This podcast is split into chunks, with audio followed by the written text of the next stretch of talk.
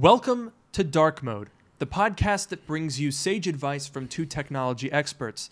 And that's not just what we call ourselves, it's what our moms tell people when the light bulb won't download MPEG 4s. I'm your host, Luke Miani. And I'm your host, Noah Rubin. On this show, we take questions from listeners, attempt to answer them to varying degrees of success, and maybe even have a laugh or two along the way. that was That was one. laugh. That was one. That was one, so we only have one more laugh that we're allowed. at a maximum. At one most. or two. Yes, if there are no more laughs, that would also be acceptable. Yes, If there are two more laughs, we'd be in breach of contract. exactly. And we'd be liable for any damages. exactly. So, with that sort of out of the way, I think we can get started here on this legally sturdy ground that we have established here in the studio today. Yes. So, our first topic for tonight is talking about what in the world we think AirTags are going to be like and how AirTags are going to connect to the iPhone. This was sent in by Sam. If you want to send in a suggestion of your own, go over to darkmodepodcast.com. That's drkmodepodcast.com. And you'll find all the links to listen to the podcast as well as to send us any suggestions. We've really didn't, we've really enjoyed reading the emails that you guys have sent us, so keep them coming. Mm-hmm. And this first one about AirTags is, I think, an interesting question because my goodness, has there ever been a product that is all hype and no substance more than AirTags? I think that this, maybe not proportionately in terms of like quantity, but in terms of, uh, I guess it is proportionately, uh, more hype and less product than like Cyberpunk, Star Citizen. Those are like mega hype games. This isn't a game, but I think this is. I'm like, why do people care? Well, you know, those things exist now. That's true. Which this, I mean, I- AirTags have been rumored for a long time. I would, I would argue, uh, I don't know where AirPower fits into the mix. I feel like, Mm. I feel like that was fairly uh, rumored about, and then it sort of vanished. I don't know because I think I think so. It was rumored like. I think when it was, it wasn't rumored as much before it was announced. Between when it was announced and when it was discontinued, or I should say, abandoned, Yeah, uh, between that time there was a decent bit of like i think people people were sort of like oh well air power is coming this time and I, I actually now that i say it out loud i think that's pretty similar to what we're getting now well, but that you actually made a good point though. Is that Apple announced uh, AirPower? They still haven't announced AirTags. yeah how long has it been that we've been getting airtag rumors at this point At least September, but I feel like it's been longer than that, right? oh, oh september are you kidding I, I thought you like september of 2019 maybe Really? Oh, easily. I feel like AirTags have been at least a year, at least. May probably more than that, if we're being honest. It's been a long time, and it's been it's funny because it, it has been a long time, but it's also been the least like what like if you're talking about the proportion of the product uh, hype to the to the uh, release, I guess Yeah. there's been in the release category there's zero, no announcement, no release, no teaser, nothing. So it's actually um, it's you know depending on how you do your fraction, it's either zero or it's infinity. I mean, I, I guess I can't fault your logic on that one. It's, yeah, honestly, I, I don't get the hype. I think at this point it's just it's just the sort of endless fascination with Apple leaks and rumors, regardless of what the devices actually are. Because like I feel like I don't know. I get the sense whenever I go on Twitter or when I read specifically the comments on um, tech news articles that talk about Apple leaks, not just AirTags, but pretty much anything. I feel like uh, half the time it's people judging Apple for the things that they haven't actually done yet because it's a leak. They're saying, wow, that's stupid of Apple to hypothetically do this in the future, pot- potentially, maybe. Yeah. So it's like 50% preemptive judgment. And then the other 50% is just like wild speculation, correction based on no actual insider knowledge, and just generally people who aren't really interested in buying it. I think it's more of like a spectator sport than anything at this point, especially with AirTags. I mean, I'll admit it's pretty amusing. Like it seems like every week there's some new ooh, are AirTags going to come out and then they don't, and then it's just more fuel for next week's speculation about AirTags. So, I, I and I feel like as soon as the AirTags come out, people are just gonna go, "Oh, neat," and then never speak of them ever again. Yeah, like I, I mean, realistically, they're just it's like the tile, but Yeah, I guess I mean I guess it'll be better because it's more integrated in the ecosystem. But like Yeah. at the end of the day, it's basically the tile. The tile's been out forever.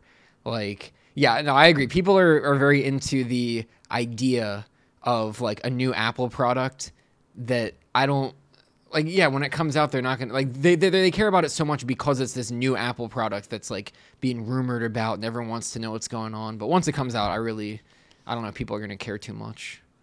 I mean, I don't care already, and they're not even out yet, because I feel like I mean, how how interesting could they possibly be? I'm sure you know this is Apple we're talking about. I feel like even when Apple does announce stuff, you you get so excited, and then afterwards, when like your non-tech friends ask you, "Oh, well, what's new?"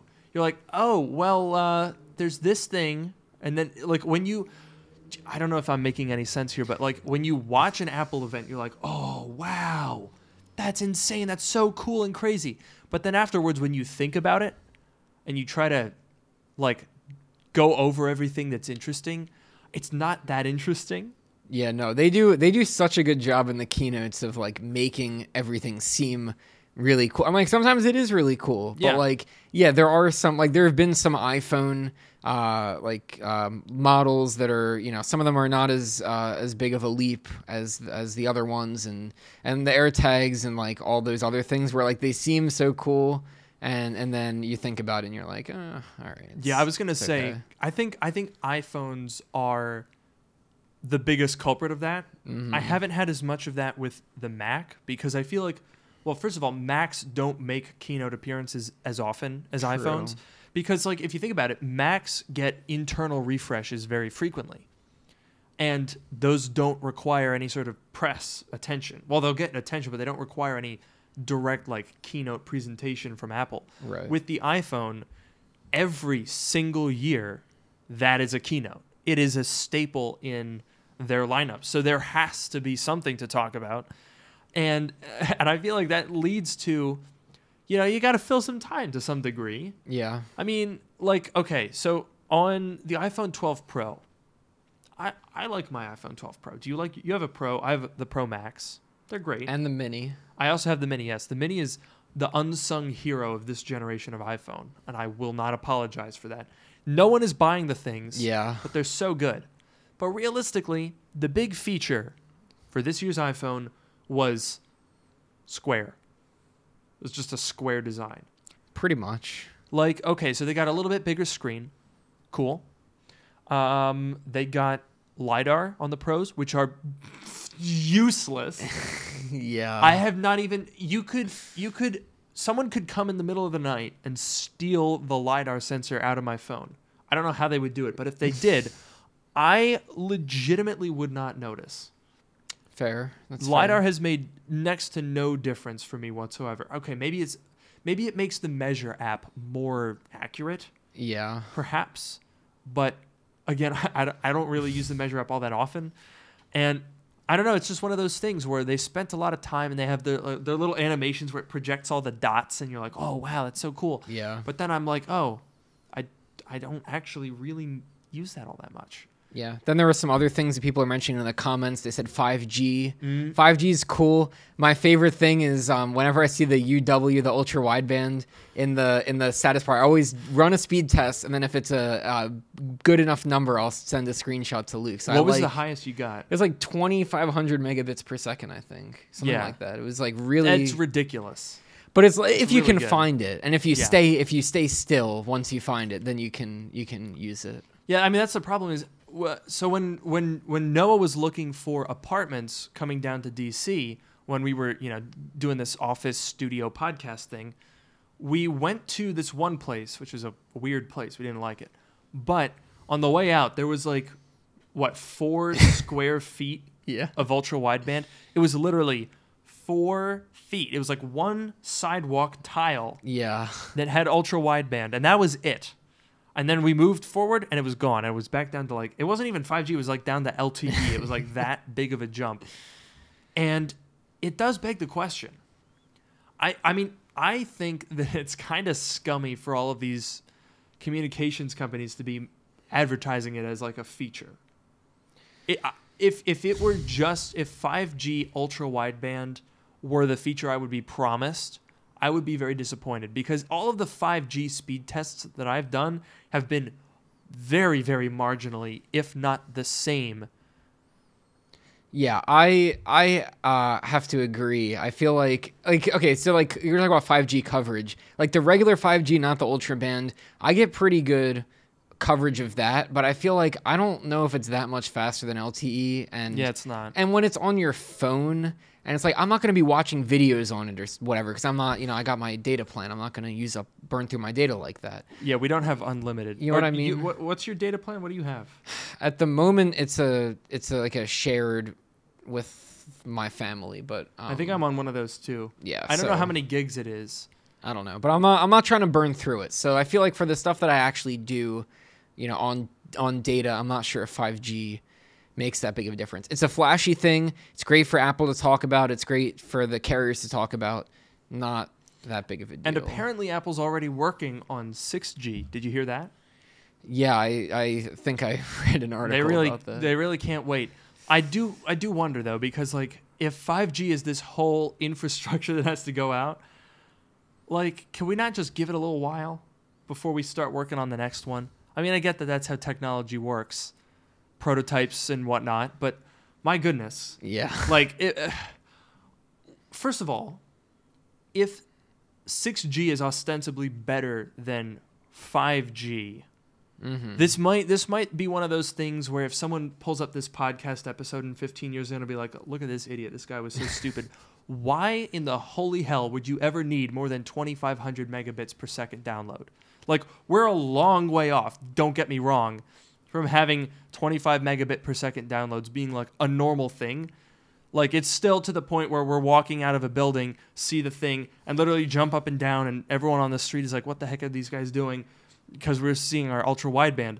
But like hypothetically 5 years from now if that's the norm why would anyone possibly need more than that? That's twice as fast as the internet that I have at the office and I have no problems with that kind of speed I don't need that when I'm on the bus Yeah, no, I feel like, yeah, I, I- could see it being useful at home, or like when I say at home, I mean like if you're really you got a lot of people, you're really doing some intensive things. But yeah, when you're out on the go, I don't know about 5G. The other the other one that people mentioned was MagSafe, which neither of us even have any MagSafe uh, accessories or products. It seems kind of cool, but like not really interested. Yeah, that's true. I think I don't know. I, I'm not I've never been a, a big one to accessorize my iPhone. I don't know. Actually, you know what? This is maybe an interesting topic. This wasn't one of our written down ones, but I, I'd be interested to see what chat has to think. If you have accessories for your iPhone, there's an entire like economy of iPhone accessories out there, and I'll be honest, I don't really partake in it. Like, I guess you could consider an Apple Watch to be an accessory for the iPhone indirectly. Same with like AirPods or stuff like that. yeah. But I mean like direct iPhone accessories, mounts, MagSafe, cases, screen protectors even, camera lenses, that's another one that that there is. Let's get some more suggestions in the chat cuz I'm I'm trying to think of all the ones that there are that I don't have cuz I don't I don't have anything. I don't I don't have a case. I think I've talked about this on the channel a couple of times, but I have never and will never buy a case and put a case on my phone. I'm sure I'm going to get flamed in the old chatteroony here for saying that, but I've never done it. I've never done screen protectors. I just, I've never done it. And I've never cracked a screen on one of my iPhones. So that's a little flex right there. That's it's pretty good. But um, yeah, I don't know. I used to like when I got the iPhone 10, I put a case on it because I figured it was like too expensive to not put a case on. But now I have my 12 Pro. Uh, I don't have a case on it. It's better. Um, I the the thing so with the 10 it was like oh it's too expensive I can't have a case on it. With the 12 Pro it was like oh it's too beautiful I Mm. can't put a case on it. So I and and it, it's totally you know totally fine condition, totally good. I have to say, the so far I've really noticed with the 12 Pro, the stainless steel frame is indestructible. yeah. Like, so I've never cracked a screen, but that's not to say that I've never dropped a phone or you know had some some dents and some dings. Mm-hmm. I've had that happen a couple of times. My iPhone 10s got a little bit bruised. I did. I scratched the screen one time because I dropped it and it like slid under my bed Oh on a hardwood floor. That one wasn't super good, but I've never cracked a screen. But with the 12 Pro Max, I've inflicted damage to other things with it. Yeah. It's that like robust. I don't know. Like I I dropped it on my I dented my floor at home. I put a big old dent in the wooden floor. I mean, granted, it, you know, stainless steel is harder than wood ostensibly, but yes. I've I've dent I dented a, a MacBook. Yeah, I was gonna say. I dropped my 12 Pro Max on the palm rest of my MacBook, and I put a dent in the MacBook, and I don't even know which corner it was on the on the iPhone because it, it's there's nothing. There's not even a, a scuff or a scratch. It's it's actually pretty impressive. You could probably use an iPhone 12 Pro Max as a murder weapon, I believe. Oh jeez. Not that you should. I gotta look out for you now. Yeah, you better be careful. You don't want to get on my bad side. I got the I got that dangerous phone. Yeah. well, I could uh, I could get you back. Well, could, you have a I can 12 defend Pro. myself. You can't really. That's not gonna win. Come on. Have you seen the size of the camera bump on that thing? I mean, okay, your phone is bigger. I'll give you that, but Absolutely. I don't know. I think I could take you, take you on. I don't think so. I think we should find out. I don't. Okay. Anyway, continuing on with the podcast, someone. Well, there you go. Not putting a case on your phone is extremely lousy advice. I never said it was advice. Okay, I think we should be clear. Granted, we are. This is an advice podcast, so I think Technically. most of the things we say are are uh, are inherently taken as advice given the context. But I did say that I would be flamed for saying it, which means true. that it was not a socially desirable position. fair. That's fa- I think you covered. And I think we were pretty clear about not. We weren't saying, "Hey, take the case off your phone and throw it away." I just said, personally, I've never done that. I'll fully admit that I'm an insane lunatic Mhm. for doing that because it's not smart. But you know, I, I I don't know. I just every time I see an Apple keynote, and they you know they they zoom in with their little shots in the space dust, and you know they're all like, oh, look at the chamfered edges. Well, not anymore, but oh, the, the look at how precise and beautiful. And then it's like, okay, but if I'm gonna buy this phone, I want to experience that. I want to feel those materials, that matte glass Mhm. those stainless steel rails. I don't want it to just be all like covered in a some like five dollar piece of plastic. You know? No, it's funny you say that because for my iPhone 10, the case that I put on it was I think like ten dollars on Amazon. I know it is. It is kind of funny. Actually, I think my dad could probably beat you on this. Oh, so we're gonna have to go back a couple of years, All right. and uh, I- he probably doesn't know that I'm gonna put him on blast for this tonight. I don't know if my dad actually listens to the podcast. I might get a text about this tomorrow, but I'm gonna I'm gonna roast my own dad All for right. a moment here. So we're gonna rewind back to 2016, summer of 2016. This is right before the iPhone 7 was coming out. Now I don't know if you guys remember this, but there was a rumor when the iPhone 7 was coming out that there was going to be the smart connector that we had on the iPad, Mm. and that that was going to make its way to the iPhone. Now, at the time, my dad was a part of, and he might still be, I don't know. It was like this weird app that was, was like for beta testing products. So he could buy, I think he would sometimes pay for it and sometimes not pay for it, but like if he did pay for it, it was very, very cheap Okay. to get like pre production versions of products that were going to go on sale. That's cool. And there was an iPhone case company that was selling or uh, was beta testing iPhone 7 Plus cases. Okay. And so he got this iPhone 7 Plus case for either free or like 199 a dollar 99 not 199 dollars just okay. to be clear Okay. Okay. and I think it may have been the worst case I've ever seen. I mean, it's not that it was it was not excitingly bad. It was just your normal clear plastic case. Ugh, yeah.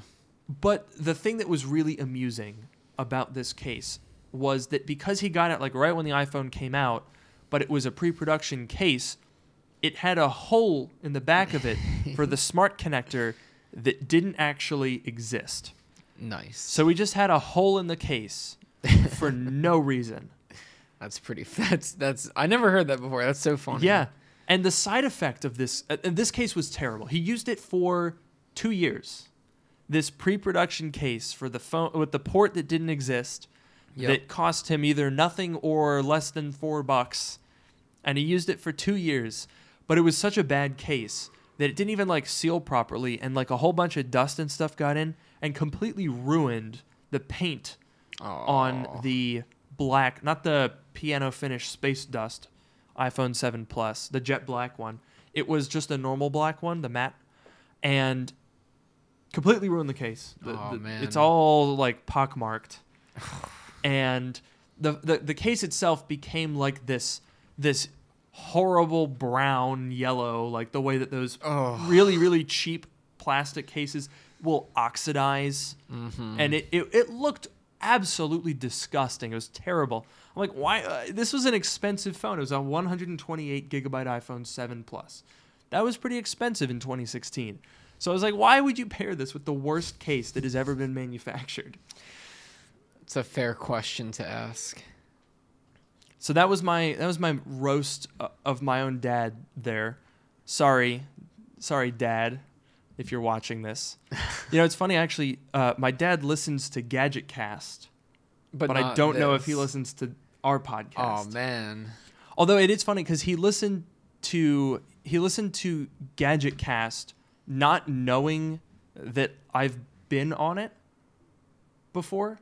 So he was listening to it one time, and then they brought me on the show in this particular episode, and he called me and he was like, "Wait, you were on Gadgetcast? I've been listening to them for like a month." That's so funny. he had no idea. That's really funny. Um, but I guess I guess well that's actually slightly awkward now because I've just admitted live in front of everyone that my own dad doesn't even Yeah. listen to our podcast as much as our our rival podcast. yeah. right? Oh yeah. Our Someone's gonna clip someone someone clip this and put this up on Twitter and let's see how long it takes Greg to flame me Yeah. and rub this in my face. but anyway, while we're waiting for that to happen, why don't we move along to our next question, which was sent in. Let me pull this up here. I'm not prepared. Oh man, I lost it. Okay, I found it. So this was sent in by Jacob from the UK. And he wants to hear our thoughts on the viability of owning or obtaining a 5,1 Mac Pro. And of course, this is relevant now because those things are getting pretty old 11 years old, and we're on the M1 transition period. So it's a very interesting question. And Jacob says, especially since we can get a metal supported GPU, so you can use a Big Sur patcher on these 5,1 machines. And his school thinks their Mac Pro 5,1 died, although only the GPU is dead. And they are now turning it into an aquarium. And he says that he thinks this is a waste, which is objectively true. If it's a working computer that just needs a new graphics card, it's probably best not to turn it into an aquarium. Also, how? Yeah, I was gonna ask. Okay, so the five comma one Mac Pro, it's not the trash can; it's the one before that. Yeah. So it looks like the current one, but you know the older, The OG cheese older grater. design. Exactly. So yeah, I was gonna say there's no like um like uh like clear panels or anything on it. So like Correct. the fish just gonna like be chilling in there and no one no one can see Night it. fish. Yeah, night fish. There's night night fish. They're fish that only like dark aluminum caves. Well, there's those weird, though, like weird fish at the very bottom of the sea with like all Oh, the, the crazy, ones? like the ones that have like the lights that come like off of their heads. Oh, what are those called? Someone in chat tell us what the light fish. You know, like the, the in Finding Nemo, Yeah, exactly. That's what I was the thinking. Of. the angler fish. Is that what it is? I'm pretty sure it's an anglerfish. Someone's gonna someone's gonna confirm that in chat, but I feel really smart right now because I'm pretty sure it's an anglerfish. All right. And that could be interesting because there's holes in the front, so the the glowing of the anglerfish could like peek out. Oh, I see. I see. that would be very cool. I'm gonna assume. Yeah, someone look at that. I was right. And someone said clownfish. That that's Nemo. That's Nemo. That's not the glowing fish. yeah, there's another Someone angler. said pufferfish. I don't know. That that's not it either. not quite what I was right. thinking I was right about the anglerfish. Yeah, Good. That was like the first time that I've been right about anything. about anything. yeah, Yeah. no, I'll give you that one. Yeah. Wow. Impressive. Um, so yeah, I mean, if you, I'm gonna assume that they're gonna replace the side panels with plexiglass. I okay, but then are they gonna get like custom like Mac Pro shaped plexiglass panels? And oh, You can't just stick something on there. Yeah, I realized- Whatever. I think I just completely ruined all of the um, like smart points that I got by remembering anglerfish and thinking that the only thing you would need to do to turn the cheese grater Mac Pro into a fish tank is put plexiglass on the side. Never mind that there's holes all over the front and back of it. I didn't think of that. To be fair, I didn't think of that either. You didn't think of that either? I was gonna say that you would need to get like a like custom plexiglass that was the right size, but I didn't think of the holes. The holes are going to be a problem. The holes are gonna the- get you every time. every single time. You're not gonna get you're not gonna get away with that. So I guess you got to plug the holes. yeah, You got to get the plexiglass. yeah, I feel like it would be easier to just update the thing to Big Sur, yeah. and then you could just hook it up to a monitor and Google aquarium 10 hour loop. Oh, I see. So it's not you're not turning it into an aquarium. You're turning it into an aquarium video player. I would even argue that you could put instead of sort of waterproofing a Mac Pro, Mm-hmm. you could just put a monitor in in it That's true. and then just stream that. You could fit an Apple TV and a monitor. it's interesting. I would be better. Either way, I think we got a little off track, A little bit. but but I think honestly, it's I don't know. I might have to do another uh, five comma one build this year. I've done a, I've done a bunch of those, but the one that I did last year, weirdly enough, wouldn't even be possible now because of the GPU thing. hmm. So last year I did a uh, it was either 500 or 550 dollar Mac Pro build, and it was a pretty pretty well-rounded device. So I I basically went for the six core Xeon. I think it had 16 or maybe 24 gigs of RAM. It had a 500 gig SSD plus a one or two terabyte hard drive, and then I bought an AMD Radeon RX 580. Mm-hmm. Now, s- y- you've probably already figured out the problem with that build. For 550 bucks, I mean, you'd be spending most of that on a 580 right now. Yeah. So, i for anyone watching along at home, if you go on eBay, as I am now, oh my, what? Someone is selling an RX 580 for $750. and it says 74 74 sold? Oh no. Oh my goodness. I was about to say there's no way no one that someone would buy it for seven hundred and fifty dollars, and then it says seventy four sold. So I That's insane. Just wrong. Let me let me go check on the how much people have actually paid. Like I don't care what they're listed for. Oh my gosh. Okay, 480, 365, 275, 429, 468. Someone what? Okay, it's a special edition, but someone paid $700. So, yeah, all right. $400. That's literally almost all of the budget Yeah. on the graphics card. Do you know how much I paid for the RX 580 last summer? How much? Ninety dollars. Really? Ninety dollars. It's a hell of an investment. It sure is. I should go take it back from the friend that I gave it to and sell it on eBay. I'd Yeah. make that's an incredible return. Yeah. Buy for ninety, sell it for four hundred and fifty on a 2017 GPU. Yeah. it's ludicrous. But the problem is, I think because of the GPU shortage, just as it's very sort of financially infeasible to build a gaming PC right now, that also applies to the 5.1 Mac Pros. Like if you if you want to buy one of those and and upgrade it, if you think about like putting in a if you put in a if you put in a 580, you're going to spend a couple hundred bucks on the Mac Pro. You can upgrade the processor for about $20. Okay. Those are still very cheap. Old Xeons are dirt cheap. Unbelievably cheap. But if you wanted to get a 5.1 Mac Pro, go out and buy one and get a decent, not even a good, but just a passable GPU in it, you're gonna be in that thing seven, eight, nine hundred bucks, Oof. which is just. I could not. There's no way that I could recommend spending that amount of money on an 11 year old desktop. Yeah.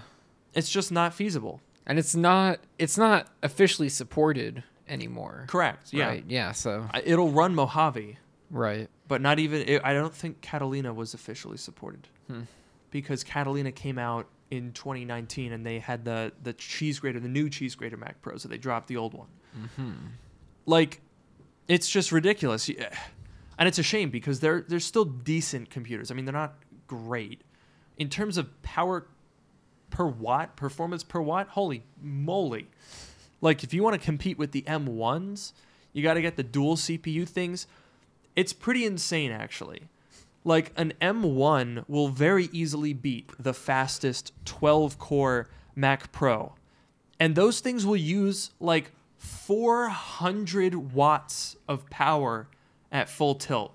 When you're running Cinebench, you're pulling like, I mean, the, I think they're rated for 120 watts each per CPU, two CPUs. You're pulling 240 watts easily. Yeah. Those things have 1,000 watt, actually, I think it might be even 1,500 watt power supplies. Oh wow. It's ludicrous. And you can beat it with a freaking iPad, basically.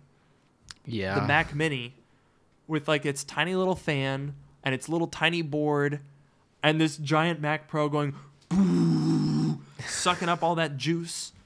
So yeah, I mean, in terms of if you're recycling a 5 comma 1, you know, if it's a working computer, there's no need to throw it away.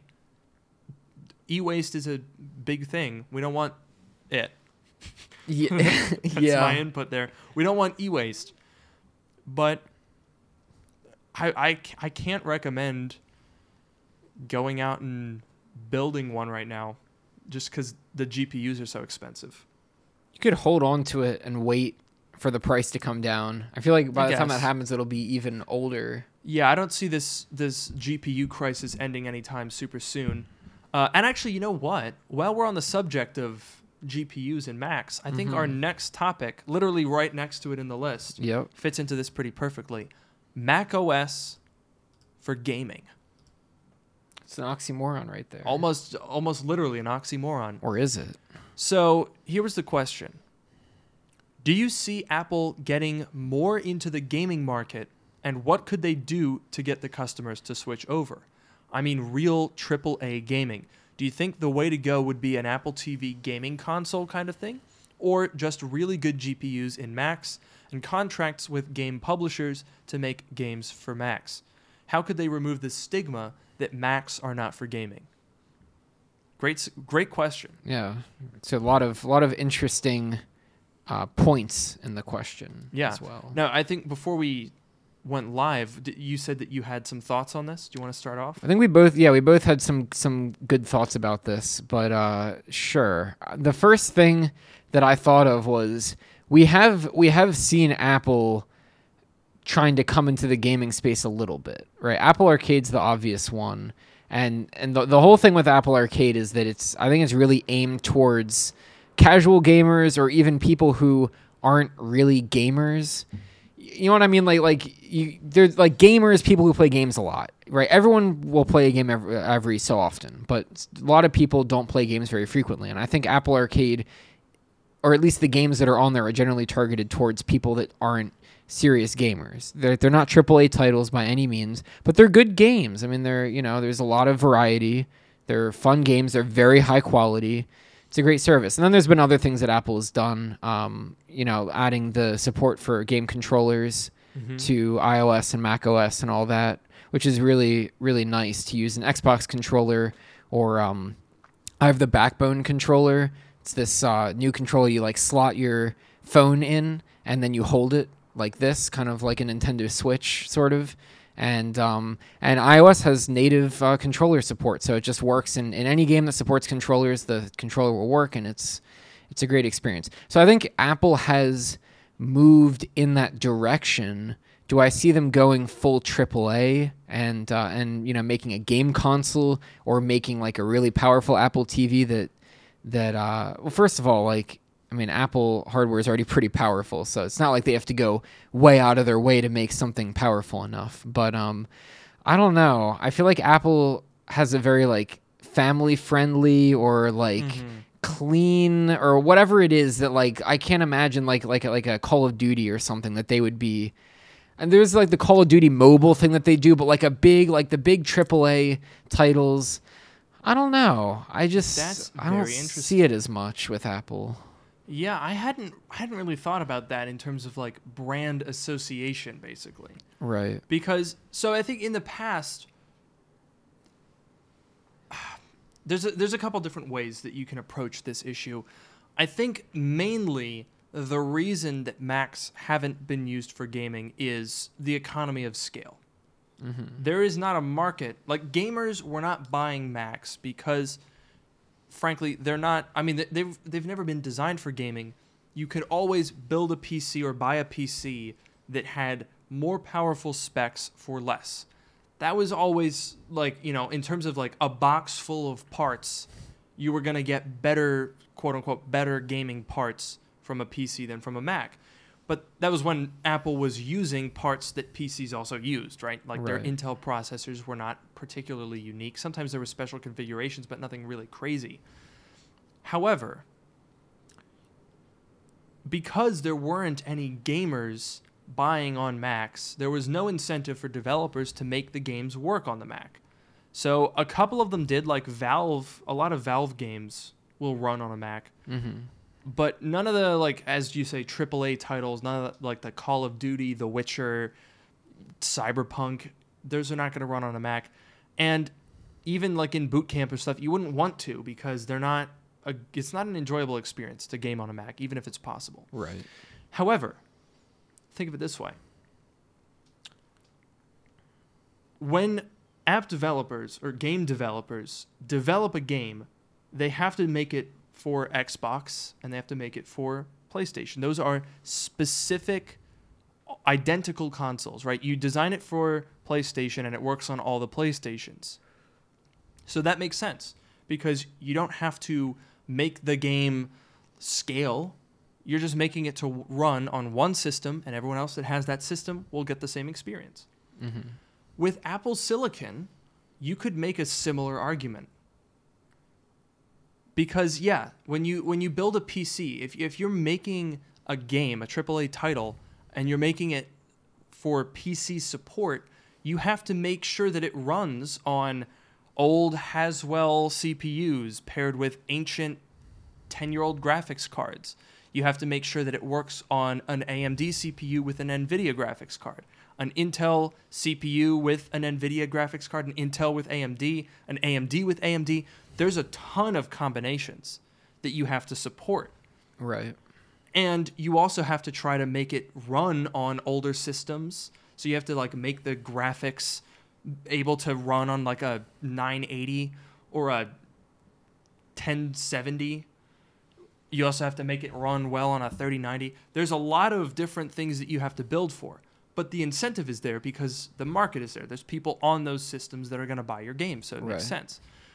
With the Mac running Apple Silicon, I almost wonder if the incentive will come back in a way. If Apple, and this this assumes that Apple doesn't, you know, do anything to basically make it more difficult to develop for the Mac, but like realistically, if there are Macs that are more powerful than than PCs that would actually be capable of running games, it would be easier to develop for a relatively confined system of computers that all have the ba- same basic foundation. iPhones, iPads, and Macs will all be very homogenous. And there's only ever a maximum of like six or seven different models of Mac. So, in theory, it wouldn't necessarily be that difficult to develop for them. So, if Macs with M1X have decent GPUs, Apple makes some dedicated GPUs to the point where they are, you know, capable of gaming, and if if game developers are able to develop on them, I could see some sort of gaming come back to the Mac. what I think would be more likely actually is an Apple TV game console. Mm-hmm. That I think I could see because Apple Arcade is very like mobile gaming, and an Apple TV would fit the bill for that. That's true. I mean, we do have, um, and uh, well, so I'll respond to that really briefly, but I wanted to also go back uh, as far as like the Apple TV. Like, we do have the Apple Arcade uh, app on the Apple TV, and I think most, if not all, of the Apple Arcade games, probably not all of them, but I'd say most of them will work on an Apple TV, and you can pair your Xbox controller, your PlayStation controller, and you can play them. So if Apple wants to invest uh, even more into Apple Arcade and they put out an even more powerful Apple TV uh, to run the games, then they definitely could. But I do think you, you had an interesting point about um, like Macs becoming more homogenous and and um, you know being able to making I guess it being easier to support Macs or the idea of like you know you write your one thing and it'll work on all the Macs, right? I think the main there I think there's sort of two things that are holding the Mac back. The first one is the game engines or the like run times or whatever. I, I'm blanking on the exact word, but like DirectX and Vulkan, I think are the two. That's true. uh, yeah. The two big ones, and I don't think either of them work on a Mac. There might be something with Vulkan uh, on a Mac. I'm not entirely sure, but with DirectX, I know that's like a Microsoft thing. So, um, so that's one thing, right? Now, Apple has Metal, right? And Metal is uh, basically it's like their version of OpenGL, which is you know a standard um, graphics library, but it's it's their it's their version, and it's uh, it's even more native. Um, you know, they called it Metal because it's running like on the bare metal of the machine, so it's like super optimized and all that. So and that's what like all the games will use, like the games on Apple Arcade, and you know any games or simulations on a Mac, you're gonna want to use uh, Metal for that. So Apple does have that in place. I don't know how well it plays with the other um, you know, architecture things like DirectX and, and Vulkan and, you know, Unity and, and Unreal Engine. I don't know if they export to, to Metal or not. But I think the other the other part though is just about um, like Apple. Apple, I don't think is going to try to advertise towards gamers, and they're not going to release a Mac with an RGB keyboard and like you know gamer lights and Yeah, and uh, That's the and whatever. challenge. So so I feel and I feel like if Apple if Apple isn't the one to take let me let me put it this way: if Apple took the initiative to say we want to we want to reach gamers, and they really you know put out they put the the effort in you know to put out the ads and, and change the image, and they were able to get developers to develop apps for the Mac or develop games for the Mac, you know, port their games over whatever, and make it a bigger uh, a bigger thing, then maybe it could happen. But I feel like I don't I don't I don't see people just saying like, oh, well, the Mac is, you know, maybe it's easier to develop for now, or oh, it's more powerful now. I'm gonna go put my game on there, and hopefully some people are gonna, you know, start gaming on a Mac. I feel Yeah. like it needs more of a push, and I don't think that's gonna happen. That's true. There definitely has to be a top-down push because game developers, like you have to keep in mind, like with what Noah said. I mean, DirectX, Vulkan, all these game engines aren't really designed. They don't really have a an analog on Mac OS. So it's not even a matter of demand. It's a matter of like like if you're going to develop a game, you want to know that people are going to play it where you're developing for.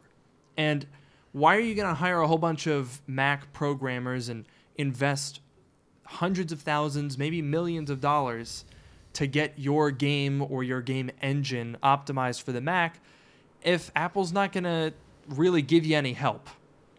Cuz Apple Apple is very like, you know, th- they like to pretend that they're all neutral. You know, they like to pretend, "Oh, we like app developers. We want you to develop what you want to develop." They're absolutely not. Every single thing that Apple does is very, very cultivated and is designed to boost the image of what Apple is. And you're absolutely right, Noah. If Apple doesn't think that gaming fits their image, which I think it very much doesn't, then they have no incentive to make it easier for games to run on, on the Mac. Like, do you think do you think that Apple is just like clueless and they can't figure out how to get games on their platform? Absolutely not. Believe you me, if Apple wanted gamers, Apple would have gamers. Yeah, no, I think well, but but I think that's kind of the point. Like when you look at at Apple Arcade, you know, Apple was trying to get into the gaming scene, I guess you could say, and they said, "Well, look, we have the App Store on the iPhone, and people play tons of games on the iPhone. So let's we're gonna get into it by doing these like casual."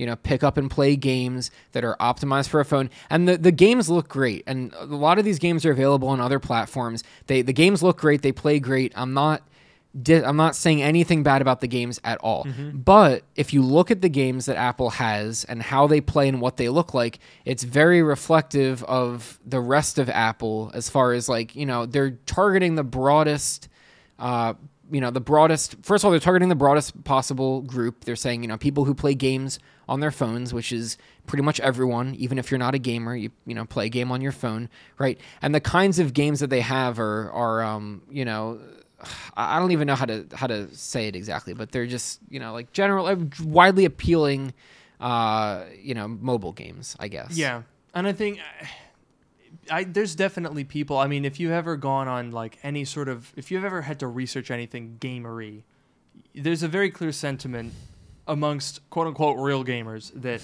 mobile gaming is not real. Right. But you could argue that it's just as big an industry. I mean, it, it, it, it's objectively still gaming.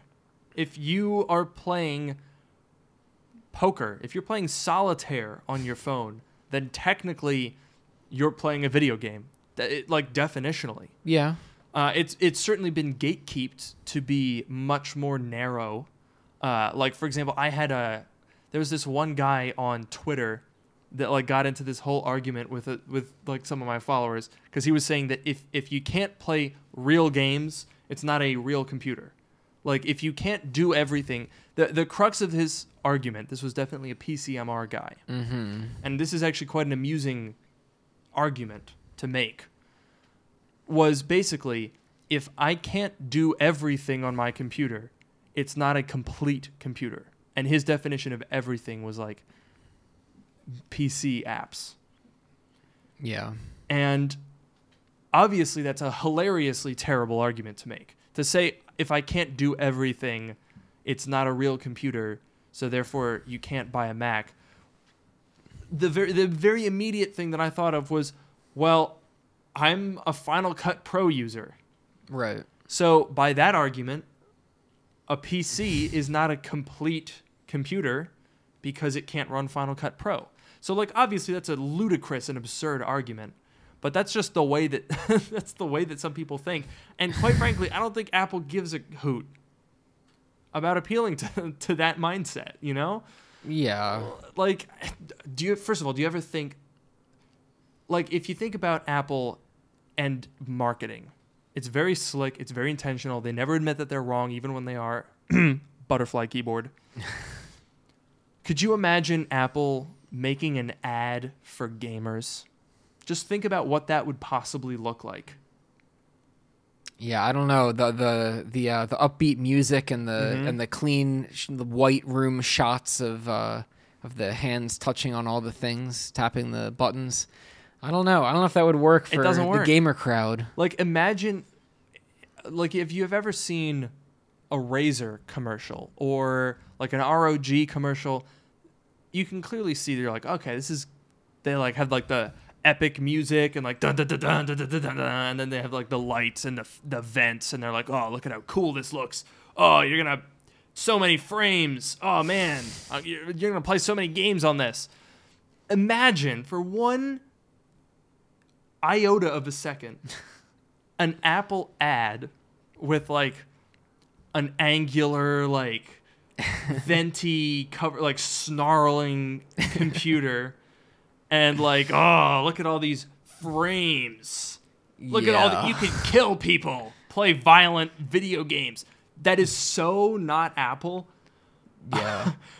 It's it's I mean, it's it's even it's funny though because like I think with Apple Silicon, as I was saying earlier, you could definitely make the argument that it it might be easier like if you were developing a game from the ground up, it might be easier to do that for a Mac because you don't have to deal with as many you don't have to as wide a range of configurations and drivers and compatibilities because there's only a finite number of Macs that are pretty small.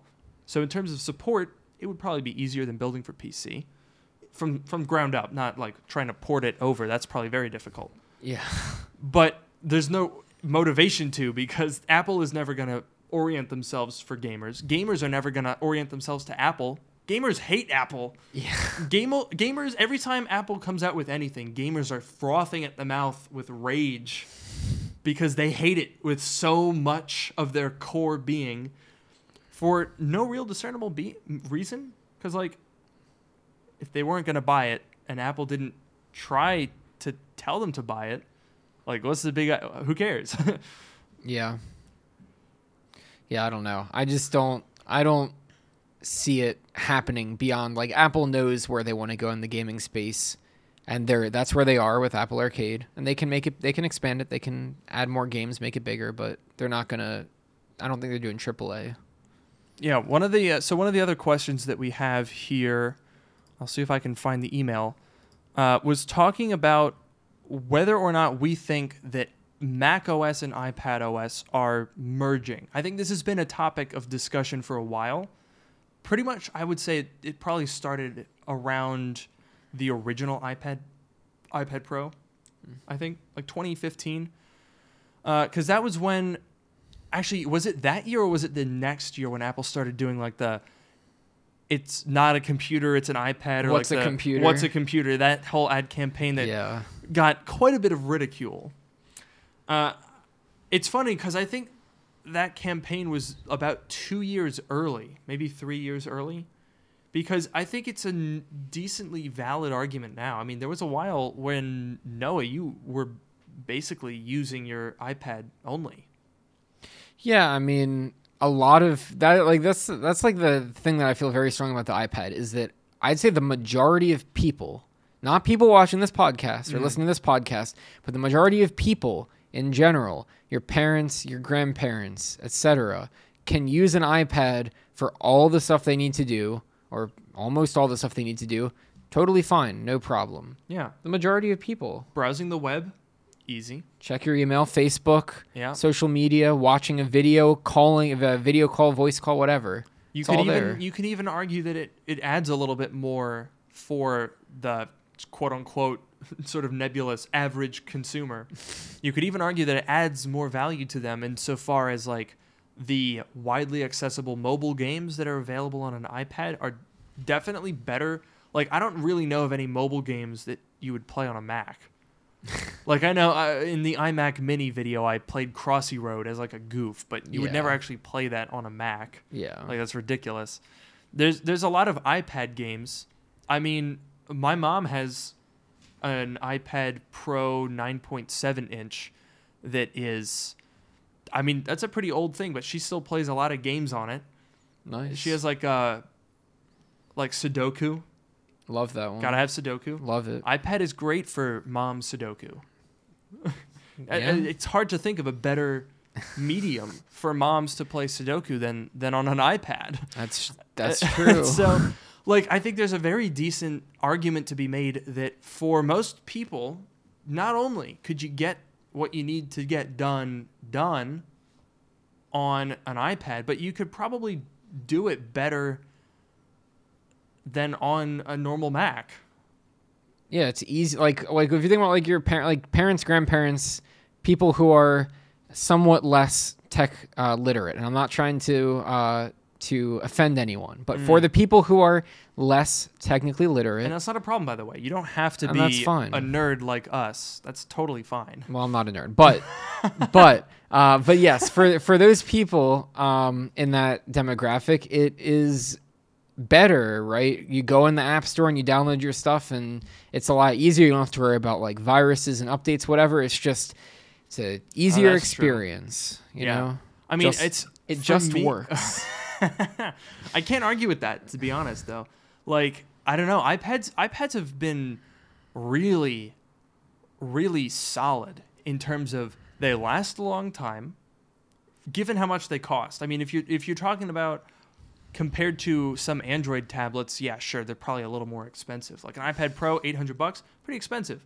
But compare that to like if you were to buy a new laptop, an $800 budget is not outside of the realm of what people are willing to spend. And iPads present a pretty compelling value. Now, granted, you could make the argument that you have to accessorize a fair bit. Like personally, I think you need a keyboard. If you wanted to if you want to make the argument that an iPad can replace your laptop, and I'm quite curious, I'll probably do a video where I'll I'll try to replace my laptop with whatever new iPad Pro comes out this year. Um, but in order to really do that, I think realistically you need a keyboard. You're not going to be doing serious productivity uh, on on on the screen keyboard. That's just not going to happen. Yeah, well, I mean, if you're doing, if you're writing a lot of emails or doing word processing or whatever, yeah, you're gonna want a keyboard. Yeah. But I think back to the original question, are they going to converge? I don't think so.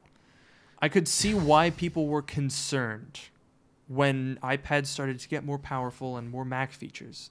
And Macs, I guess they didn't really get any more iPad E apart from the design themes this year with Big Sur. But I I don't I don't see them converging because I don't see them really they don't really fulfill the same tasks.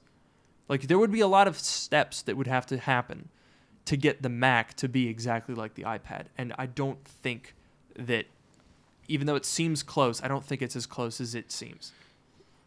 yeah, I, I think they don't. They're not gonna. They're not gonna merge because, I mean, they're different products, and Apple wants them to be different products so that you'll buy both of them. yeah, but, exactly. But, but but I mean, not just so that you'll buy both of them, but so that they're not making the same.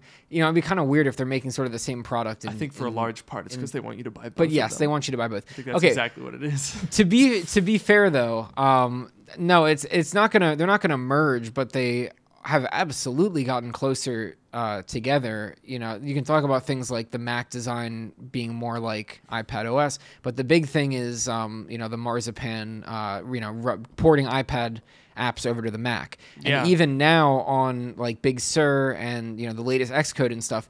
It's not even. It's like Marzipan. The I, f- I don't know what the official name. What was the official name for that? Uh, Catalyst. Right? Catalyst. So Catalyst um of you have an iPad app, you want to put it on the Mac. That's sort of a stopgap, right? The way if you use Apple's latest tech stack, their latest uh you know frameworks and all that, the app that you build will be compatible with Mac, iPad, iPhone right out of the box without it's one the way they changed it and you use Swift UI and, and basically the way it works is you have, you know, your your common directory, your shared directory that has all the stuff that's shared across the platforms. And then you have a directory for iPad specific and Mac specific and iPhone specific. But the vast majority, pretty much all of your app is going to be in that shared directory that's shared amongst all of the things and it's just na- out of the box native runs on all the platforms. So that's that's Apple's future. If you use their latest tech stack and you do what they want you to do, then your app is going to run on a Mac and an iPad just the same. So that's they're not going to they're not going to merge. You're not going to be running Mac OS on an iPad, but you know, we're getting to the point where you're going to be running a lot of the same apps and the apps on the iPad are getting more powerful. You know, maybe we'll get Final Cut and Logic Pro on the iPad eventually. So they're not going to Yeah. merge, but they're absolutely getting closer together. I think that's a very interesting. It's an interesting point because the I think the fact some people have been looking to the fact that the like well I mean obviously on a very fundamental level the the silicon is more similar than ever. yeah. Apple Silicon like the M1 is an iPad chip. I guarantee that the A14X is going to be identical in almost every single way. They're probably the same exact chips from the same wafers. I would I would not be surprised in the slightest if that were the case, but with different accelerators and encoders, Mm-hmm. enabled or disabled. You know, I, I think that they're probably going to be the, exactly the same. So right now, the the you could make the argument that the M1 Macs are iPads just in different shapes, but all of that Catalyst, the fact that you can run apps on multiple on, on, on iPads and Macs as well, to me that speaks more to we want these devices to be more complementary Right. rather than more similar. Because if Apple wanted you to replace your Mac with the iPad, they would make the iPad more expensive. True. The That's iPad true. is an iPad Air is six hundred dollars. Do, do you really think that Apple wants you to to spend less money when you could spend more? No, they didn't make the iPad Air six hundred dollars so that you could save four hundred over the MacBook Air. They made it so you could say, "Oh, well, it's only another six hundred dollars. I'll buy both." Right. So I think uh, for people that are afraid that Macs and iPads are going to become the same thing, that is not a very good business model, and that's why it's not going to happen. Yeah. Very, I think it's as simple as that. And someone said sounding like LTT. What by being right? I mean, what's wrong with that? Anyway, thank you guys for listening to this episode of Dark Mode. We had a good time, good discussion. Definitely, definitely send us any suggestions for topics, things that you're looking for advice on. Uh, we're thinking actually of next year, uh, next year, wow, next week, doing a bit of like a YouTube tell-all and kind of discuss how it works. Yeah. How we? I mean, I'm I'm obviously much uh, less of a YouTuber than Luke is, but Your channel's older than mine. It's true. We both have we both have YouTube channels. We've both had a lot of experience. Uh, we both have some interesting stories to tell. Yeah.